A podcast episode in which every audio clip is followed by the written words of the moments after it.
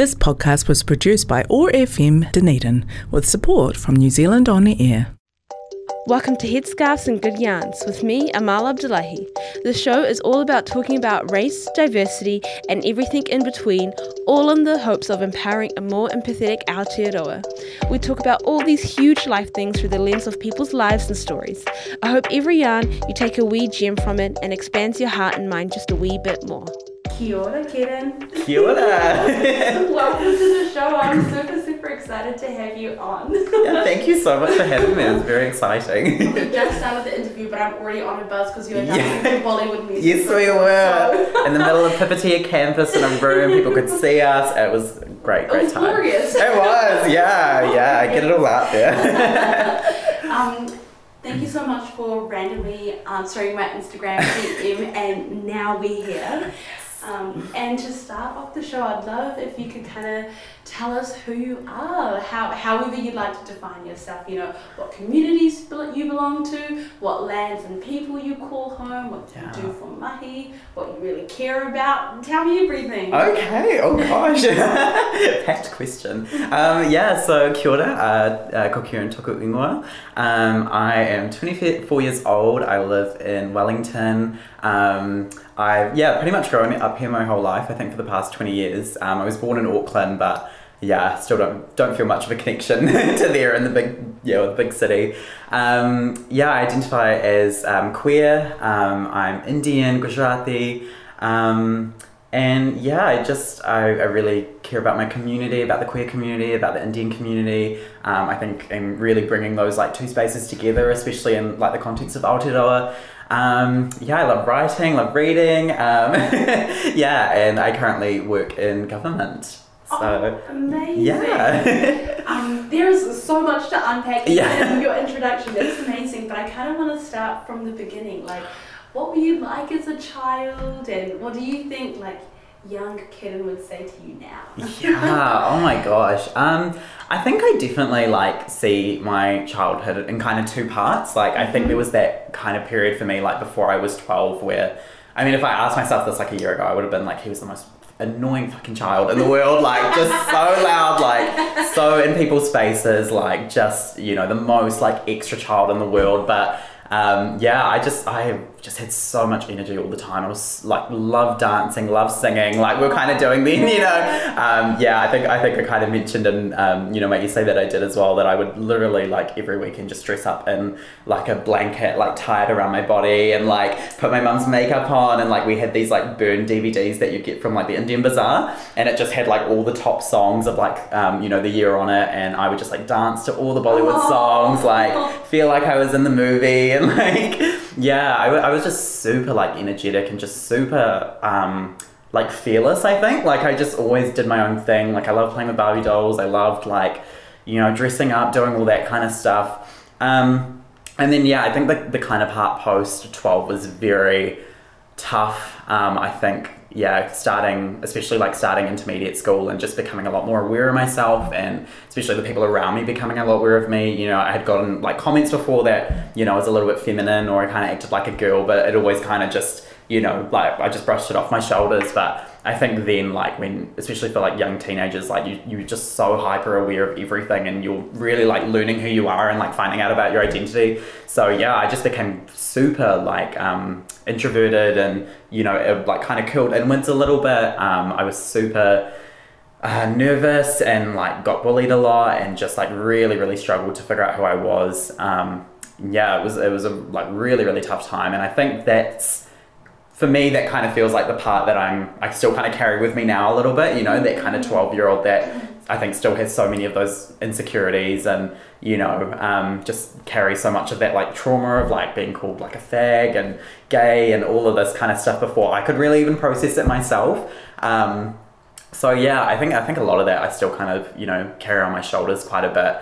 Um, but I think the older that I get now and the more comfortable I become with myself, like the more I'm trying to like look for that kind of pre 12 year old again you know that one that was just so like so fearless and so curious and just did whatever he wanted and, and just felt so free and you know um, really just like loved life like just did not give a shit about what anyone thought about him and um, yeah so I yeah, I think if, if there's something I could say to my younger self, it's just like you know, like never lose that spark that you have. You know, I think it got almost like beaten out of me in a way, and, and I think a lot of times like I really lost hope, and I just felt like I wasn't ever going to amount to any anything, that I was like worthless, that I wasn't good enough, that you know I I just always felt like this like weird alien creature because like I didn't see anybody around me that really looked like me or acted like me, but I think now as an adult, like I just admire that part of myself so much, and I'm, you know, kind of trying to like find him again and trying to see those little ways where he comes out, and it's like, yeah, keep keep hold of that because that is gonna be the most important, you know, part of your identity when you get older, and, and that part you really want to hang on to, you know, your your like individuality and your uniqueness. So yeah, I think definitely carry on to that spark and just know that everything takes time. You know, it's never just this quick fix of you're going to know who you are or you're going to understand who you are. Like it's it's a process that like you have to go to, and like I'm so grateful that I did go through that, and you know I'm in I'm in the place that I am now. So Yeah, Yeah. absolutely. it's so interesting that you use the word free because as you were describing what you were like in your early childhood years, that was, that's what I was thinking too. It just sounded like you were so free and yeah, like given permission and the space to just be. To just yeah, literally just be, but it's it's quite sad how then as you grow older and you become aware of society and the boxes that we like to put people in, yeah, how it just stops you from really being yourself and yeah, being a teenager is so hard already. tough, it's man. just such Yeah. a tough time. But if you're from minority groups and then belong to different minority groups as well with like your intersecting Intersecting. identities, it's yeah, even harder. And like we kind of grew up in a time we like 90s kids right? Yeah, yeah, in the early 2000s i just remember how hard it was. There was like very little representation. Yeah. it was like post 9-11 and you know there were a lot of negative stereotypes around yeah. you know ethnic people muslim people brown people we Definitely, yeah. Yeah, and just so many like generalizations as well. You know, it was just people had no. I think we just don't have the kind of mm, like knowledge and and the kind of discussions that we have now, which I think are, I'm really grateful for. But back then, it was you know kind of just like there, and we didn't know how to talk about it or how to bring it up. You know, I didn't know who I was as an Indian existing in this very like westernized place with a lot of white people around me. You know, I I didn't really understand the implications of that. Um, and you know, it's so nice now that I think kids these days probably do have like a little bit of a better understanding of that. It's probably still quite tough for them, but um, yeah, back then it just it just wasn't talked about, you know. And if it was, it was like a racist comment or you know something about going back to my country, and it's like, well, this is my country, like i was you know. literally born here Yeah, exactly. Like I've been here. Like yeah. So um, yeah, just a, a really really different time. Yeah. That's so wild. Um, I'd love to go back to the comment that you made about, um, you know, being Indian in a Western space because that was Mhm. one thing that struck me about your essay. How you were like, I was always so proud to be Indian, and Yeah. it honestly was the exact opposite for me. I was like, I don't want anything to do with my Somali culture. Like, Oh wow. I really just, if I could be, I wanted to be white. Yeah, Possible. yeah, Because yeah. like my young brain was like, yep, this is this is how I know I, I won't get bullied as much, or this Yes. is how I know that I'll just be seen as normal and Yeah. not weird. Yeah, Um, for but sure. I'd love to hear from you, like, um, you know, where did you find that strength to just be like, yep, I'm Indian, even though you're like growing up in New Zealand and especially in the early 2000s, it just wasn't really like a forgiving place. Yeah. Definitely, yeah. I think it's interesting because I think like what I found is that my because I was like so like feminine from a young age and I you know very much the hands and the voice and the you know like that was kind of the most obvious part of me in a sense like I think obviously having the skin color and stuff like that you know people could tell that I obviously wasn't white but like I think the queerness was always um, kind of became the focus point of who I was rather than like my Indianness. And the only times I would really get that externally was in groups, but I was just like, well, I don't really care. Like I, you know, I had my own relationship with it. And I think just in a lot of ways, like it really like saved me when I was little, you know, like I think mm. just not seeing that representation of yourself anywhere. You know, kind of like I said, I always just felt like this weird creature that didn't seem to fit in anywhere. I didn't have any sort of people to look to that kind of looked like me and, and acted like me. So I think for me, I always just like really identified with, you know, the, the Bollywood actresses and, and just felt that kind of innate femininity in myself that I felt so proud of. And like, I think even with the music as well, you know, we were kind of like dancing to an Indian song when we started off, but like especially that song, like you know, there's such a sh- it it feels like it reaches some part of my soul that like I don't think I'll be able to explain, you know, and maybe part of it is kind of tinted with nostalgia a little bit, but it just you know I feel so like connected to my roots, and I just remember listening to that music as a kid and not understanding why this had such a huge you know had so much like meaning to me and, and mm. just felt so important to me um, so yeah i don't know. I think i think it just it was always just this like secret little part of myself that i loved having having you know? Like i was always like a little bit of an attention seeker as well. Um, so like i loved having this kind of secret life where i loved being able to tell people that like oh yeah i went and saw an indian movie in the weekend or yeah we had indian food for dinner. I went to the diwali festival. Like you know for me it was fun because it was just this this thing that I love so much and that was was mine, you know, like it was just unique to me and I, I didn't understand why I was super feminine. I didn't understand why I couldn't really process what my sexuality was at that time, but at least I had this one thing that made me feel really safe and made me feel like I, I knew myself in a way, you know, I knew all those songs, I knew that food, I had eaten that food my whole life, like I, it was just all around me and I just, yeah, I just, like I just loved it so much, you know. I really Yeah. love how um, how you spoke to that because it's like, well, to me, what I'm hearing is like your culture gave you something that you know living in Aotearoa or living in this Western world couldn't give you. It gave you like a safe place to like explore explore this femininity that you were talking about. Absolutely. Yeah, and I, I definitely know what you're talking about because I think like my brothers went through like a lot of the same things you talk about where they really struggled with, you know, that like being Indian and especially I think like having a lot of white friends as well and like playing a lot of sports and doing things like that. And you know I remember them kind of mentioning like it would just always be pointed out to them or it would always be the butt of the joke or something that they didn't really want to focus on but you know was always they were always made to focus on and like I think definitely affected their relationship with their culture like as they got older and mm-hmm. you know which is really like sad because yeah I think kind of like I've said like I just never felt that sort of disconnect but I can understand how you know when you want to be a part of the majority so badly and you want to fit in and you want to be included like you know there almost is like the sacrifice that you have to make to do that and yeah it's it's really really sad so It is Yeah. sad, eh? but I'm glad for your case. Like there was that, there is that really, really strong connection there. Yeah. It really sound like it was your refuge Yes. as you were trying to like figure yourself out. Because I, I mean, I, when did you first hear the word like queer or gay, or like have that kind of understanding? I think probably when I was like 12, like I just remember starting intermediate school and just immediately mm-hmm. people started calling me like a fag and I was like, what the hell is that? Like, you know, I'd never heard that before in my life, but it just kind of got hurled at me. And like, I think a part of me knew that it was like a, like a derogatory word. So mm-hmm. Yeah, and, and the same with gay as well. You know, back then it was such a negative word. Like everybody would just be like, oh, that's gay, that's gay, you know? It was just tossed around like it was a negative thing. And when people would call me that, like I'd just get this immediate fear, like, I don't understand what you're like what you're trying to insinuate from that because I don't understand what gay means. I don't understand anything about my sexuality. You know, I don't. I, ca I haven't even had the time or the space to really process that before it was kind of forced on me.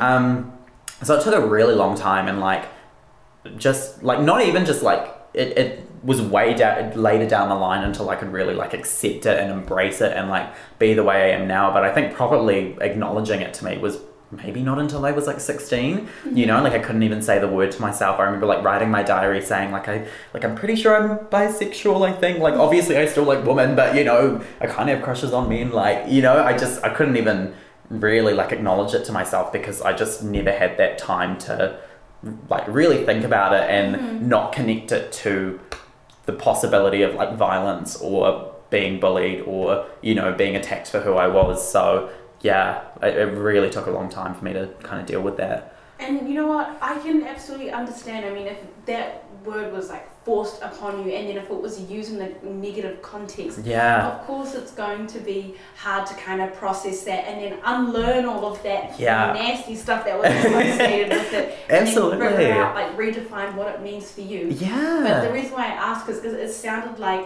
you got that refuge from your culture and like Bollywood music before you even had all of this, all these labels shoved onto you, which I think is a really, really beautiful thing. definitely. Mm. yeah for, yeah I really definitely agree with that. Like yeah it was always just something that I could before even understanding that I was gay, like I um, I felt like I wanted to be a girl, and like I was fine with that, you know, like I obviously like you know the people around me felt a certain way about it, but like I just really didn't care at the time, and it didn't affect me so badly that I kind of thought differently until you know people started kind of seeing it more of about being about my sexuality, and I realized like oh, okay maybe it's quite bad to also be feminine, or maybe I'm doing this to make people you know treat me that way, but um, yeah, I think even now, yeah, like you said, it's, it's such a refuge for me. So, yeah. That's really beautiful. Um, I want to um, explore with you a little bit more, just like your journey, um, you know, accepting and being loud and proud about your sexuality because, mm-hmm. you know, I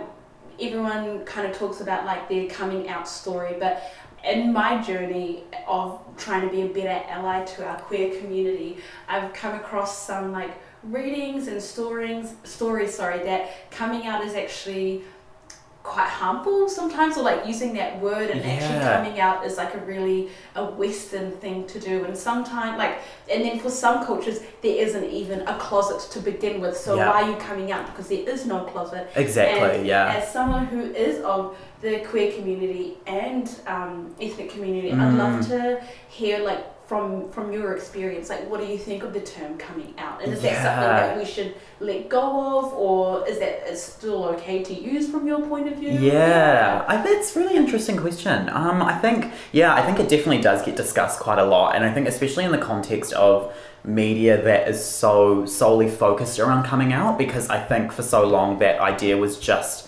um, focused on the on wanting acceptance from like straight people and and you know doing it for the sake of I think maybe gathering sympathy or you know so that straight people could kind of see like oh yeah they're they're real people too. They have feelings. They have lived with this deep dark secret for so long. But I think it's definitely a point of contention because it's like that's just not the only part of us that you know that's not that's not the only thing to us you know? And for so long like media especially was either about a coming out story or it was about violence or about you know sexual um, proclivity like those were really the only things that you could kind of bounce around and yeah i think with coming out like it's for me like i always felt it was so much more for myself than for anyone else you know mm-hmm. it was actually that like verbal acceptance of who i was and being able to tell the people that i love mm-hmm. that i can do that rather than I think getting their acceptance. And I think obviously like that comes with a lot of privilege as well because I know people, you know, come from like homophobic families and just not knowing how they're going to react or if they like transition, like not knowing how their parents are going to react. So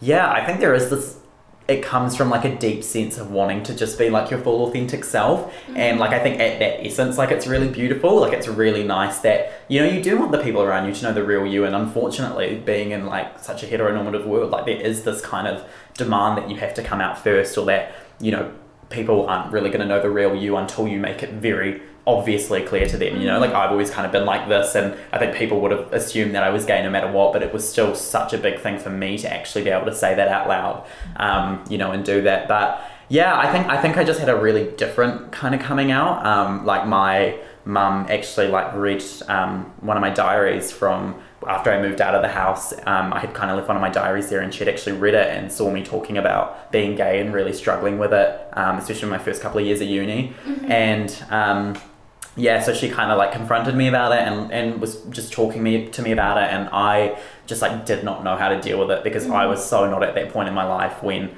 I felt like I could be honest to myself and you know re- like I was so afraid of like people seeing me change or being this like mm-hmm. different version of myself, and I've been so conditioned to be very you know um, withdrawn and and just not yeah not wanting people to see that like actually I was this new person and I was discovering myself and I was learning about my identity you know mm-hmm. I just mm-hmm. I just wasn't ready for that um, and so yeah I think I had a di- very different experience um, in that kind of sense but um, yeah I I don't know where that was really going no, yeah. that, was, that was really really wonderful I think yeah um, you've raised some really interesting points and that's you that is so true when you were saying like coming out and especially the way they portray it in like media, just like movies, books, whatever. Mm. It is it is always about like whoever's hearing it, right? And just yeah. like, oh, okay, like now your secret is it's, out of the closet. Yes. That is a really now that you've worded it like that, I'm just like, it's a very humble way of thinking yeah. about it. And just like, and I think it's just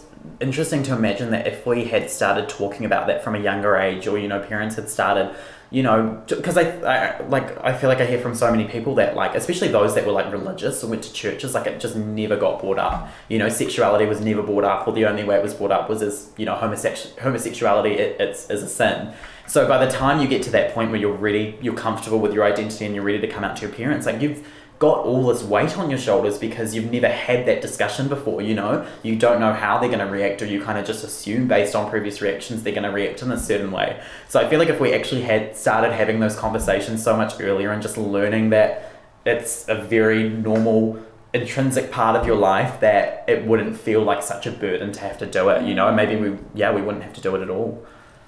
That is true. There would be no closet because we There- just there's no- accept yeah. people however they are, whoever they are. Yeah. Um, you talking about your your mum finding your your diary, and then at that point you weren't really sure, or you're still trying to figure yourself out, and that kind of brings me back to when I was reading your article, and that person accused you of being fake gay. um, yeah, what was like, especially those uni years, because it sounded like Yeah. those early uni years just like really impacted you a lot, and so I was just kind of wondering what was what was going on. yeah, what was going on? Yeah, I mean, yeah, for sure. I think, uh, like, I always had this assumption in my mind, and I think, like, I had always just been, like, a very naive person, but, like, all throughout my schooling years, like, there was always, you know, it was just this fight to survive at a certain point because, you know, everywhere I went, I'd be questioned about my sexuality, I'd be asked, I'd be teased, I'd be, you know, it was always brought up, so I think there was just this almost like my natural instincts just turned on and I was like, okay, you need to shut that down. You just need to get through these five years and then once that's over, then you can kind of be your full true self. You can like find your people and you know, I think I always just had that hope in my mind that that's how it was going to happen. You know, I just and I went to an all boys school too, so there was just no oh, room wow. for any sort of you know, people would ask me, and it got to the point where I was just like, yeah, I literally just want to say yes and get this over and done with. Yeah. But, you know, I didn't know what the repercussions of that was. So, yeah, I think I always had this idea that when I finished high school, that I would just be like out and proud and, you know, be, just be like living my kind of authentic self. But, um, yeah, it definitely didn't happen like that at all. I think I was just still carrying so much like trauma from those years of, of being in school and so much like internalized hom- homophobia as well. Um, and then and just when you get so conditioned to having to like shove it right down and pretend that it's not there you know like I, I would almost start to believe it in some ways. I'd almost just start to believe that like okay maybe you know this is something I'm never going to be able to talk about. You know maybe I've got my feelings mixed up. Maybe I'm just you know this is like an unnatural thing to be feeling because like I don't know what I don't know how to act on it. I don't know how to talk to people about it you know? There was just so many layers of like shame and like feeling disgusting about myself that I couldn't really confront it. Um, and so yeah, I think those first couple of years of uni were really, really tough. Like, and even with the friends that I made, who were so incredible, and like so many of them queer as well. I just didn't know how to approach the subject because you know I just hadn't really dealt with that trauma that I had kind of gone through and. Um, you know, I was so like I've kind of said in my article as well. Like I was just so afraid of being vulnerable with them, and I felt like having to admit that you know having to talk about my gayness and having to talk about being queer would also come with having to talk about the trauma that I went through attached to it, you know? So it was almost like this blockage that I was like, I'm just gonna not say anything at all and let people assume things and you know, um, yeah, it was a, it was a really really tough experience. And I don't think it was until I started to really have more queer friends and like they would kind of open up to be to me and be more vulnerable with me that I was just like, you know what, this isn't really as big a deal as I make it out to be. And I just can't keep living with only being able to show like a quarter of my true self and pretending that that other side of me isn't there you know? Um, i really had to learn to like open up and just talk about it more and, and you know take those like baby steps of dropping gay in a conversation or saying if i had a crush on someone and you know i'd get the immediate like sweats and the heat and then it'd be like oh okay i'm good you know that was fine that wasn't uh, the world didn't end like you know It always does when you have to like reveal parts of yourself that that you hold on to so closely. yeah It does feel like you're going to jump on off a cliff and then you just And- don't know where you're gonna land. absolutely right, like the yeah world's just gonna go black. yeah I just understand that feeling. yeah and just like a real lack of like trusting people as well you know i think i really really did not trust people enough to feel like they could kind of because it, it felt like such a big secret even though it pr- was probably super obvious you know i still felt like it was just this part of myself that i could never really reveal because you know for so long in school. Like i, I couldn't talk about about it to my friends or you know my friends would kind of be the ones that would kind of tease me and you know bring it up in, in public settings. And i was so afraid of being embarrassed and so afraid of you know being made to feel shameful that like yeah, I really, really struggled to trust people and just never knowing what their true intentions were or if they were kind of out to get me. So I think that definitely had like a big part of it as well, you know, me kind of holding on to that for so long.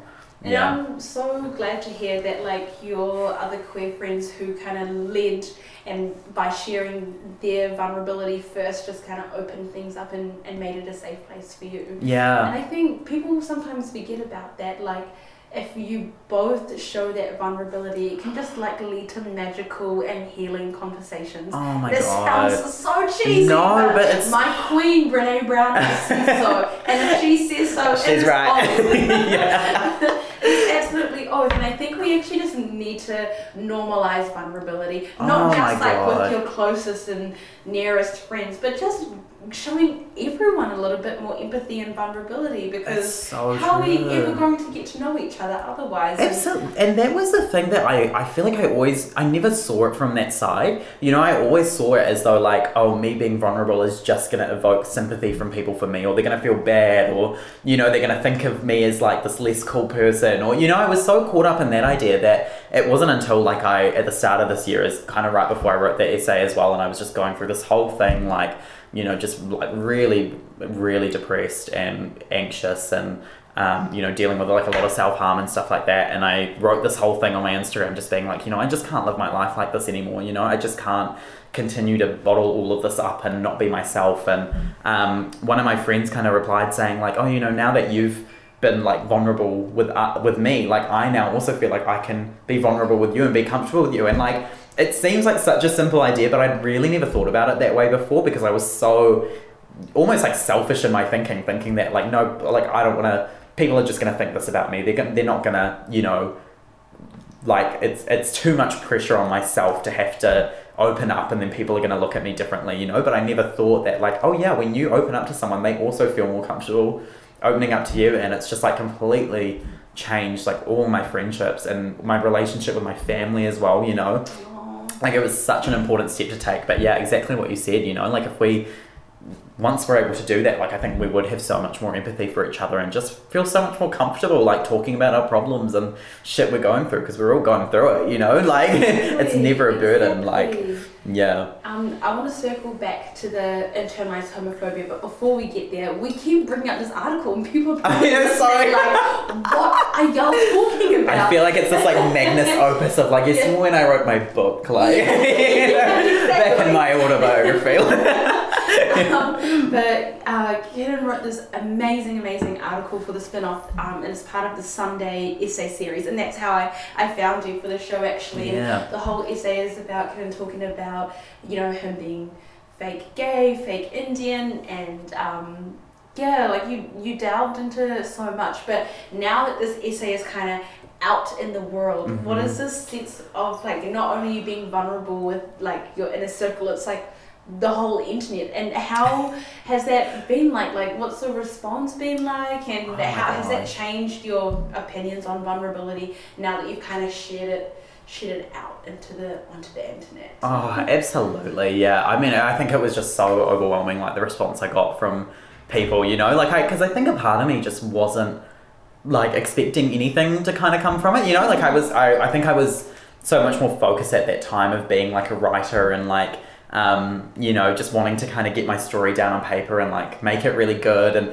all that kind of stuff. That by the time this the you know essay actually came out and like just the response I got from everyone was just so amazing. You know, like people that I went to school with that were you know just didn't realize that I'd been experiencing that. Like other Indian friends who were kind of like, wow, you you've summed up that experience of being like a POC in Aotearoa like so clearly. You know, like I also felt that inauthenticity and that fakeness and yeah it's, it's just been really incredible and like it all kind of came from um, I was reading this book by um, Witi Ihimaera it's called My Uncle's Story and he you know it's about like this um, kid in like the early 2000s living in the uh, like a Maori kid um, living in the early 2000s and he finds this diary from uh, one of his uncles uh, who was in the war that he didn't even know existed.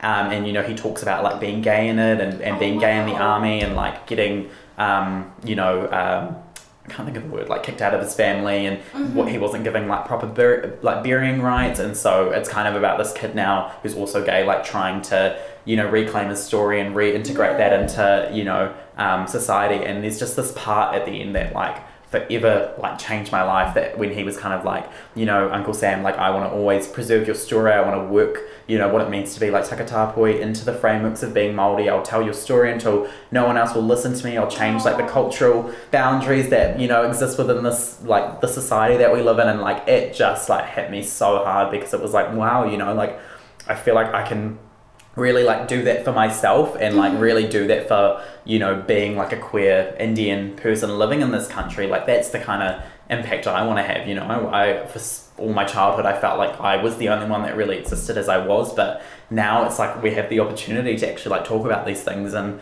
you know hopefully make like you know rangatahi see that like it's you know it's so normal and it's so natural and there are so many people out there like you that have probably done dealt with so many of the same experiences. So yeah that was really that jumping off point for me. That was like i just i need to kind of get that out there you know? One to get it out of my system but for also hopefully people like me to see it and be like wow i I didn't realize that someone else had all these same experiences and, and you know dealt with all these same things. So yeah, it's, it's just been amazing. I just feel like a new sense of freedom that like it's just there and you know if I, if I ever need to kind of explain my life story to someone, I can just refer to it and you know like things. here's a link. Yeah, yeah, exactly. Yeah, just like oh, you want to know about me? Here you go. Oh, yeah, wow, I, I want to read that book now. Yeah, it really- amazing. changed my life. Yeah. And that sounds just like a really big catalyst moment of healing. It Abso- really does because it, honestly, it sounded like up until this point, the world just kept telling you you're not okay. Yeah. You're not okay as who you are. And Yeah. then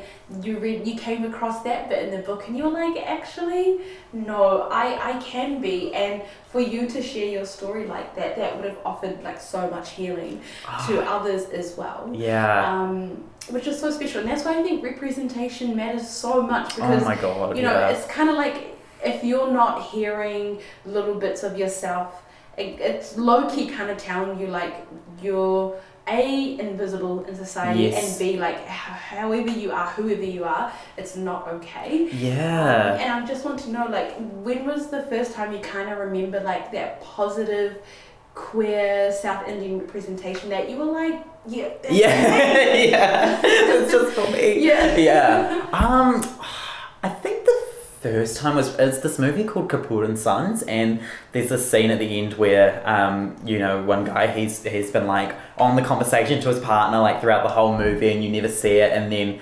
Um, you know, his mum kind of finds photos of him with like another guy, and, and it's a very like mainstream Indian movie. So like, I remember the first time I watched it, I almost felt like I was having like a panic attack or something, you know. I was just, and I think I was watching it with my mum too, so it was that extra thing of like, you know, I can't, and I wasn't out at this time, so I was like, I just can't look at her, I can't, she can't see my reactions right now, you know. But it, it was such a surreal feeling because honestly, like, it, it genuinely feels like you just don't exist, you know. And it's so true what you said about representation because it's like until you actually see that somewhere, like like I really just believed I was the only one that was like this, or I was like a defect, or you know, I yeah, there just wasn't that thing there that I could.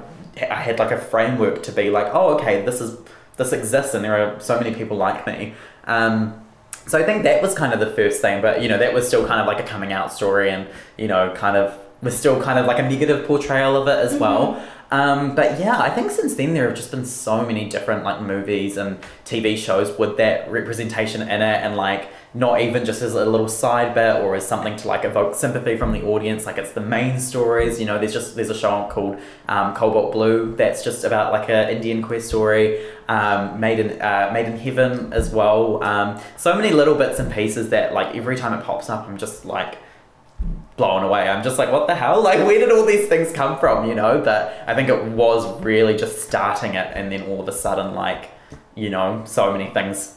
People probably just felt a lot more empowered and a lot more, a lot less scared to, you know, make movies and TV shows like that. I also think like not so much um, like a cultural representation, but I really think like the movie Love Simon and the TV show Heartstopper like have been such huge you know things for me because kind of like we talked about earlier where it's either like a coming out story or it's a very really violent story or it's very you know about you know being sexual. Um, those were kind of the first two um, you know pieces of media that showed me that like it's actually just okay to be gay and just to have a normal life and you know enjoy your friendships have little hobbies like you know like that idea that you you can live a very normal life but have this a part of it? And i think especially like in a, in a westernized world as well and you know more so about like the little stigmas that come with it or you know the little forms of bullying or the you know stereotypes and things like that like yeah i think just to almost see myself in these characters and the way i grew up and the way that i kind of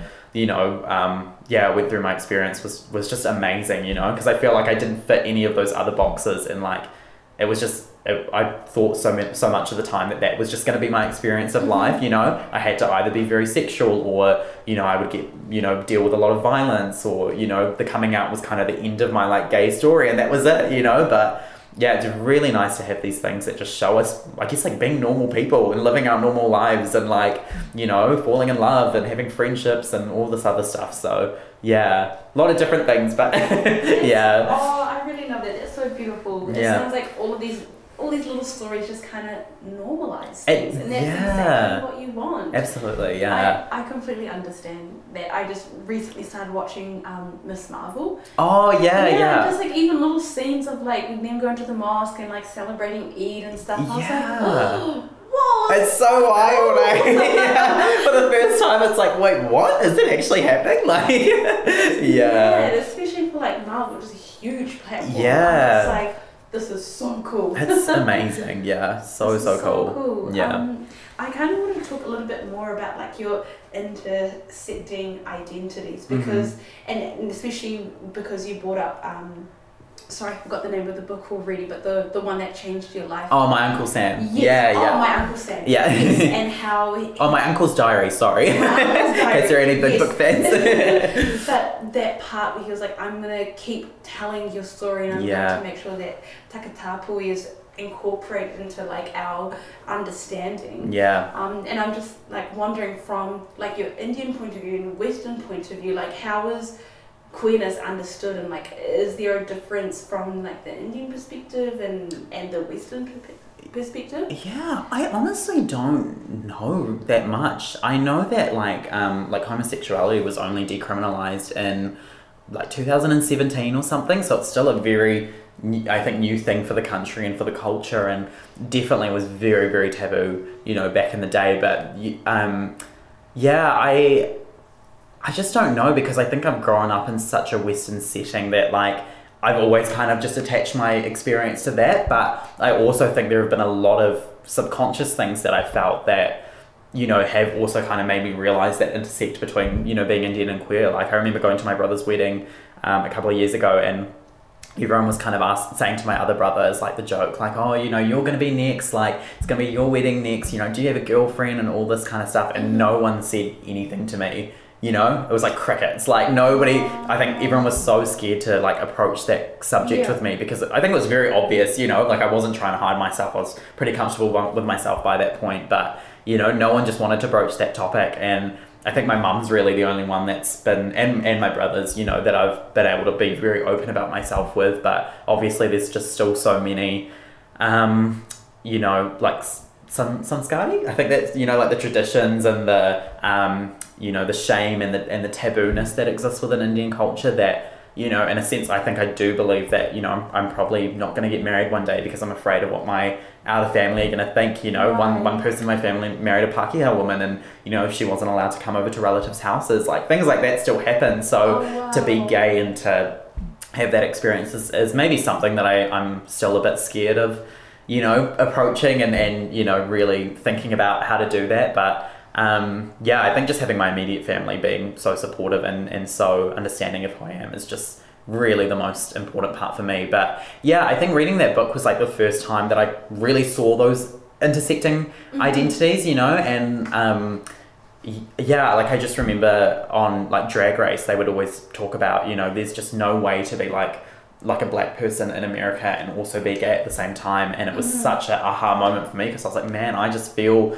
the exact same way, you know, it comes with a whole other bit of stigma and like also just you don't fit into the clique as easily with you know especially like you know white male gays like it's it's really really tough and um, I think you kind of have to just track your own path out and like figure out your own ways to kind of connect the two together and like I've been really lucky this year to find so many other like queer Indian people and Oh, like really amazing organizations like Adhikaar Aotearoa and um, Indian Pride Origin that you know have had those similar experiences and, and also want to kind of bridge that gap a little bit better. Um, so yeah it's yeah I think it's just kind of forging my own path and just figuring out how I feel like those two things connect you know and instead of just constantly trying to I think work up to the standard standard of what it should be or being so afraid of the shame and the fear that you know traditions kind of hold so Mhm. yeah Absolutely. Thank you so much for sharing that. Yeah. Um, by the way, like I understand it.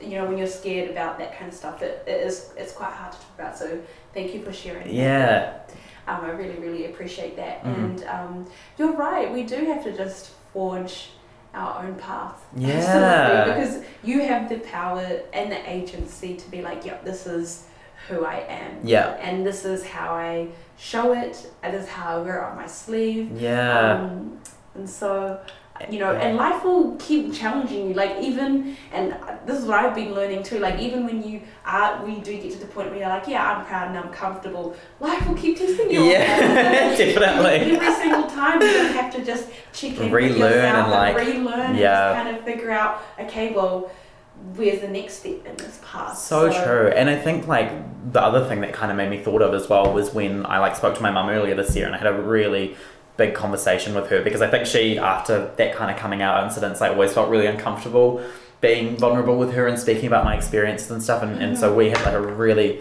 amazing conversation and she's always been super progressive and inclusive and, and just you know there for me but I remember her kind of saying something like oh you know and obviously I don't know how you know the rest of the community is going to feel. I don't know how you know your grandma's going to feel or you know any other relatives but like at this point I just don't care you know? Like I just want your happiness and I just want you to feel like you can be comfortable because maybe in the past I would have tried to be a little bit on the defense or you know try to make excuses or just say you're going through a phase like things like and she's been really honest with me and I really appreciated it. But um, yeah she was like just to hear that from her of being like you know I really don't care anymore what they think. They can judge. They can say all these things they can be really you know derogatory towards you but at the end of the day like you're my son and all the only thing that really is important to me is that you're happy and that you know um, you know that you've got me there for you know absolute 100% support so yeah that was just another thing that kind of made me remember. Like no Yeah. matter what ends up happening, and as you fi- keep figuring things out, you have like that safety net of your like, immediate family and your friends, and that's all that really matters. and as so don't take it for granted you know I'm like i'm so so grateful like every day that i have the people in my life because i know for some people like it's really tough not to have that support system and i think sometimes i forget what that was like when you know i didn't have a lot of friends or i didn't have a lot of people building me up and i mm-hmm. think to have that now it's like they're really the only people that get you through sometimes you know that are just there to listen and to have no judgment or no way of you know seeing you in any other type of way other than your authentic self and yeah i'm just i'm so grateful for for the people i have in my life and for the privilege i think that you know comes with that Amen. Yeah. I feel like Hell yeah. empowered, not on the Yes. conversation. and I love it. So on this empowered feeling, what would you say to the person who did accuse you of being a fake well this is the thing is that like i still don't understand if he re- like because like i'm just such a huge overthinker and i'm like maybe i really did overthink it. maybe yeah honestly you know? It's like maybe he really did just mean it in the sense of like oh you haven't watched the season of drag race which is the iconic season you know you're a fake gay. But like to me the part that really stung was the way he kept saying it and he kept Mm. repeating it and like just got more and more like vicious and like nastier and like looking me dead in the eye and I was like, oh, I feel like you're trying to say something by this, you know? And I was already dealing with my own issues with like feeling excluded from, you know, kind of the cis white gay community and getting stared down at any freaking gay event I went to and shit like that. So I think it kind of stung like a lot more, but I think what I would say to him now is honestly like, yeah, you're right. I am a fake gay. Like I am a fake idea of whatever you think being gay is, you know? Like I, I would so much rather kind of what we were saying, like you have to forge your own path and I'm so proud that I am my own version of being queer, you know? I feel like I don't have those boundaries or those very set, uh, you know, that set interests or things that I should be doing or you know because it still comes with its whole whole load of like stereotypes and you know molds that I think you kind of assume when you are in the queer community you get to break a bit but um, I think a lot of the time you're almost like forced to have those kind of boundaries and those things you, sh- you should be interested in and you're kind of made to feel you know yeah like a fake gay if you don't do that if you don't like drag race if you don't watch reality tv shows if you don't go to ivy on the weekend you know there are all these kind of things that still exist in there. So it's just like hell yeah i'm a fake gay. Like you know i'm doing my own thing and that's that's beautiful. I love it And it just goes to show, like, no matter what communities you belong to, yeah you should always check your privilege. absolutely oh my god Like we don't live in an isolated vacuum, and Yeah. there are so many other things at play. And even if you do think you come from a community where you don't have that much privilege, or you're not Mm-hmm. part of the majority, or you know the the norm, Yeah. whatever that may be, yeah like you still have your own set of privileges and biases, and we should always check ourselves. Because like for me, I hate to hear that you were excluded from a community that you, it took so long for you to even accept who you yeah are and Yeah. then to go into this community you know wanting acceptance or like maybe expecting to find you know some kin or like Yeah, that that, find that relation oh then to not to not find that it's Yeah. like um excuse me we all need to check our privileges and our Yeah. biases because again like all of these systems are interacting with each other So- Absolutely, yeah, and that that like what you said, like that is just heartbreaking, you know, because I think when you go in with that feeling like, oh, you know, I had to live through all this shit, I had to live in this very heteronormative world and around straight people, and now I get to go to my people and they're gonna take me in. You know, I thought it would be this whole montage and like Whitney Houston playing and like me walking into the gay bar and like you know, like living my full fantasy. And I think when it didn't happen like that, like it just hurt so much because it's like you expect to not be accepted in certain spaces, but when you're not accepted in spaces that you really believed were going to be inclusive and safe, like it just sucks, you know, and you just feel even more lonely and even more, um, you know, just not good enough. So yeah, it's, it's really true about privileges, and, and that same goes for being, you know, like a gay man. You know, I don't know what the experiences must be like for you know trans people or for intersex people. That you know, a lot of people don't even have that really basic understanding of that, and all the stigma that's attached to that too. So yeah, I yeah, love very that good you're point. on your like you're aware of that too. And you're like, you know Yeah. what? Actually, I've got to dedicate myself to holding space for for everyone. And then also in your article, you were talking about like decolonizing yourself, and I think that's so cool that you've brought that up as Mhm. someone who is Tau iwi and not you know not tangata whenua. And Yeah. I think in um, I'm, I'm- well, I'm just speaking to the Somali community now. I Mhm. feel like we don't often really talk about, you know, the racism towards tangata whenua and Yeah. like the history of colonization. Absolutely, yeah, Yeah, so I think that's so cool as someone who was um, Tau iwi, like, no, actually, it's really important for me to like dedicate myself to and like, could, you know, um, keep dedicating yourself to like keep unlearning and learning. yeah, definitely. I think that's such like a not to get all philosophical, but like that's such an important part of life. You know, like that's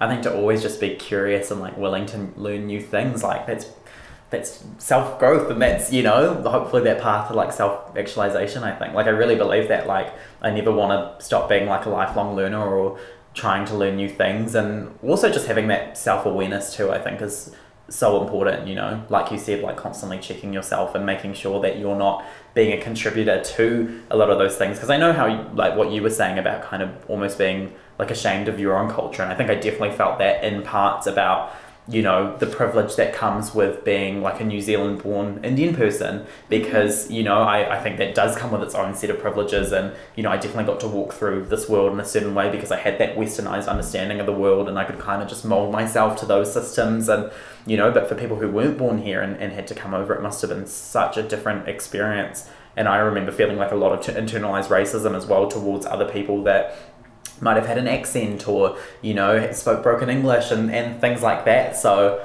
yeah, it's really important to keep catching yourself out on those things and, and realizing that that's not kind of the way that, you know, you should be seeing the world like. Yeah, it's so important. I feel you with the internalized racism. Yeah, Yeah. I, I definitely was like just so ashamed of like my parents' accents. Yeah. Just like the wider Somali community, I was like, like why can't you just like be more Yeah, normal and yeah. even saying it out loud? I'm like, oh, the shame. so embarrassed. So yeah. embarrassing. it's embarrassing. that I used to think like that, but I also have to, you know, be kind to myself. Yeah. That didn't obviously originate with me, that feeling. yeah. You know, I definitely felt that assimilation and internalized that assimilation into, you know, internalized racism and put that onto my own people. But, um, And do you think strange. Yeah, do you think in a way like almost your parents passing down that attitude to you as well? Because you were kind of saying how like they also grow up with like a lot of um, internalized racism or you know thinking badly about other cultures and things like that. Do you think that kind of idea that you should want to be as kind of westernized as possible was like passed down onto you, or you kind of carried those ideas that they might have been having? Sorry, I just I was like. No, that's an interesting question. I think very complex feelings about that because Mm. every single time I would tell my parents about, oh, this happened to me, it was obviously because of, you know, me being a Muslim or me being um, black. Mhm. Abun Hoi would always just like minimize it, but not because they wanted to like neglect my feelings, but I Yeah. think their mindset was very much just like, you know, we are grateful to be in a country where we can get opportunities. Yeah. This is just a challenge. Reframe and think about the positives. Yeah. Um, yeah.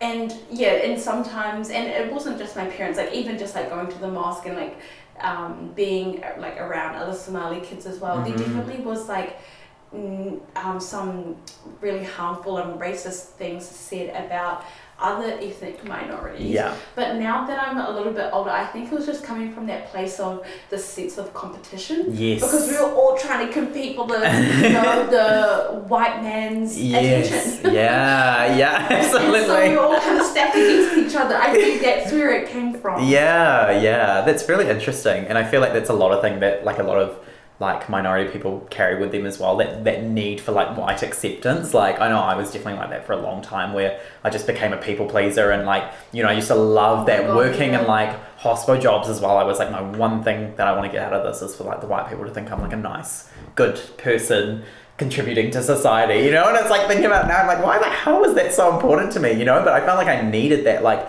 validation because it was you know without that I was like oh they're just gonna think I'm this weird person and I'm I'm you know like I need that in order to like love myself and feel good about myself and like you know yeah it's, it's such a yeah strange dynamic I also, yeah, I also felt that as well, and it wasn't until I like decolonized myself and Yeah. just like try to. I mean, I'm still on that journey now, but like really reversing that internalized racism. Yeah. Just like wow. I don't need no white person's Yeah. acceptance like you exactly, know? exactly. I just, I just need my own. yeah I honestly wish I could keep talking to you Yes. forever, but um, to kind of wrap up this Mm. episode, I have one final question for you, um, and it might be a bit sprung on you. I'm not too sure Oh. if I sent it to you. okay so okay we'll kind of go with the flow. yeah But thinking about that Aotearoa where it's like really empathetic and honours the diversity that is in this country, Mhm. um,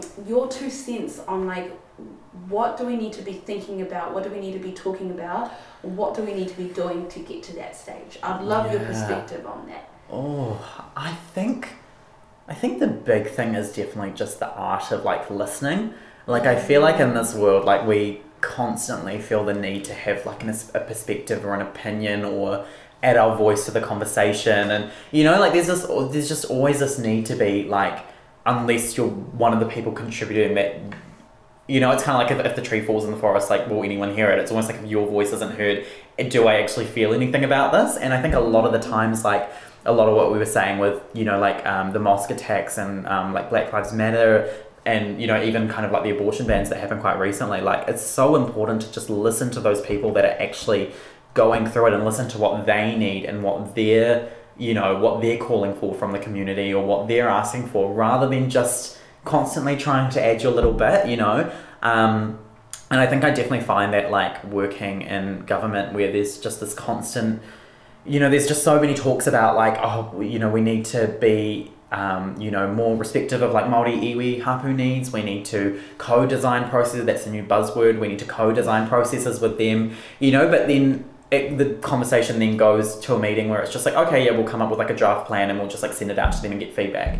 And it's like, well, you're not like actually listening to them, you know? There's no sense of like, you know, tino rangatiratanga if you're just telling them what you want to hear from them and expecting to get that feedback back, you know? And I think it's kind of the same way with like social media after these things happen where, you know, there's kind of that need of um, performative activism as well, you know? Oh where people gosh, need yeah. to show that they feel some type of way about it or like they have an opinion on it in order to just be seen and, you know, um, not be kind of cancelled or whatever, which is just like drives me fucking insane. But yeah, I think it's kind of those two things of just like actually just like listen, do your own learning, like like actually just open your mind to it without needing to have like a, a set opinion about it. Because I think too, like there's I think it's definitely like a really Pākehā thing to need to know everything or need to Oh, you know have that power of knowledge and that and that need to be like an expert in areas rather than being willing to not know things and like actually dealing with that uncomfortable feeling of not knowing something you know? Because i think before there can be any sort of acceptance or any sort of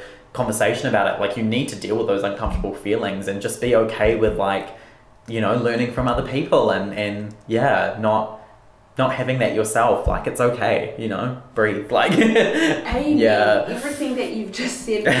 Thank you so much for rising to the occasion. Yes, we had to come through. you have come through, and I 100% agree with you. yeah yeah it's yeah You're one wise human. no i conflate my ego and thank you so much for being so raw and vulnerable and sharing your story. And I really appreciate you. Oh my gosh, thank you so much for having me. And like you've just been so amazing. Like I, I really feel so inspired by you and just like all the, you know, different work that you do and like even inviting me here on the first place. I was like, oh my gosh, you know, it's it's so crazy. So yeah, thank you so much for like being being willing to have these conversations and asking the tough questions and yeah, doing a d- little dance with me beforehand. I think it really helped. And that's a wrap on that. Thank you so much for tuning in and catch Thank you for tuning in into another episode of Headscarves and Good Yarns. To keep spinning the yarns, let us know your thoughts. You can find us on Facebook and Instagram at Headscarves and Good Yarns or email us at headscarvesandgoodyarn at gmail.com. This podcast was produced by OAR FM Dunedin with support from New Zealand On the Air.